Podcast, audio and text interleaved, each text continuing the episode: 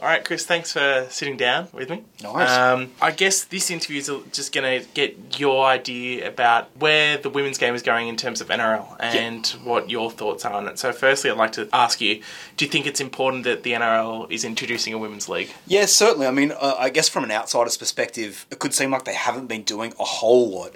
I mean, women's BBL has been doing amazing things. The AFLW has been getting a lot of coverage of late. But women's rugby league's actually been around for quite some time. And you think, though, the original plan was to go, all right, great, we'll launch all this in 2021. That's obviously been pushed forward now. And I think they've done it in a really smart way.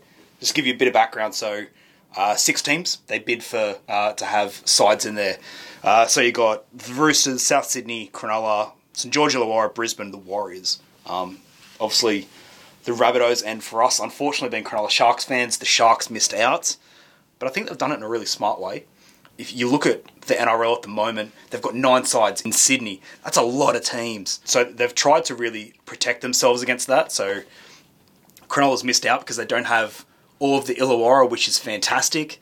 Um, South Sydney's missed out because th- there's not a whole lot there, and obviously you got the Roosters with their connection with uh, the Wyong Roos, so they've got all of the Central Coast. So I think they've done it really smart, and how they're also now they've got the State of Origin, uh, they've got NRL Grand Final for the women on the same day as the men. I, I think it's really smart, and I, I think it'll be fantastic. I'm really excited for it. I think now that they've got pathways with what is it? It's the the Tarsha Gale Cup, the under 18s. So there's a, a legitimate pathway now from playing for if you want to start an Oz tag for women or, or for girls coming up now to being professionals, I think it's a huge step forward for women's sport. Now, obviously, you touched on the idea that Cronulla didn't get a team. They've Yes. been known as being one of the really strong proponents of mm. women's NRL, rugby league, and everyone was a bit shocked when they didn't get the team. Now, do you think they should have been given one, or do you think that because of this this idea that trying to spread out locations, making sure that I guess logically, I understand why. I mean, obviously, I was, I was incredibly shocked. I was certain that Cronulla would have got one of the spots uh, because they already had a six-figure jersey sponsorship lined up, which is going to be the, the huge thing or the huge problem for clubs. They have a bunch of Jillaroos. You think of Ruan Sims, who was the first female player who ever got a contract. Uh, Cronulla were the first people or the first team to ever sign women to professional contracts. They had the the Women's World Cup there, which was amazing. They had the, the women's uh, what was it called?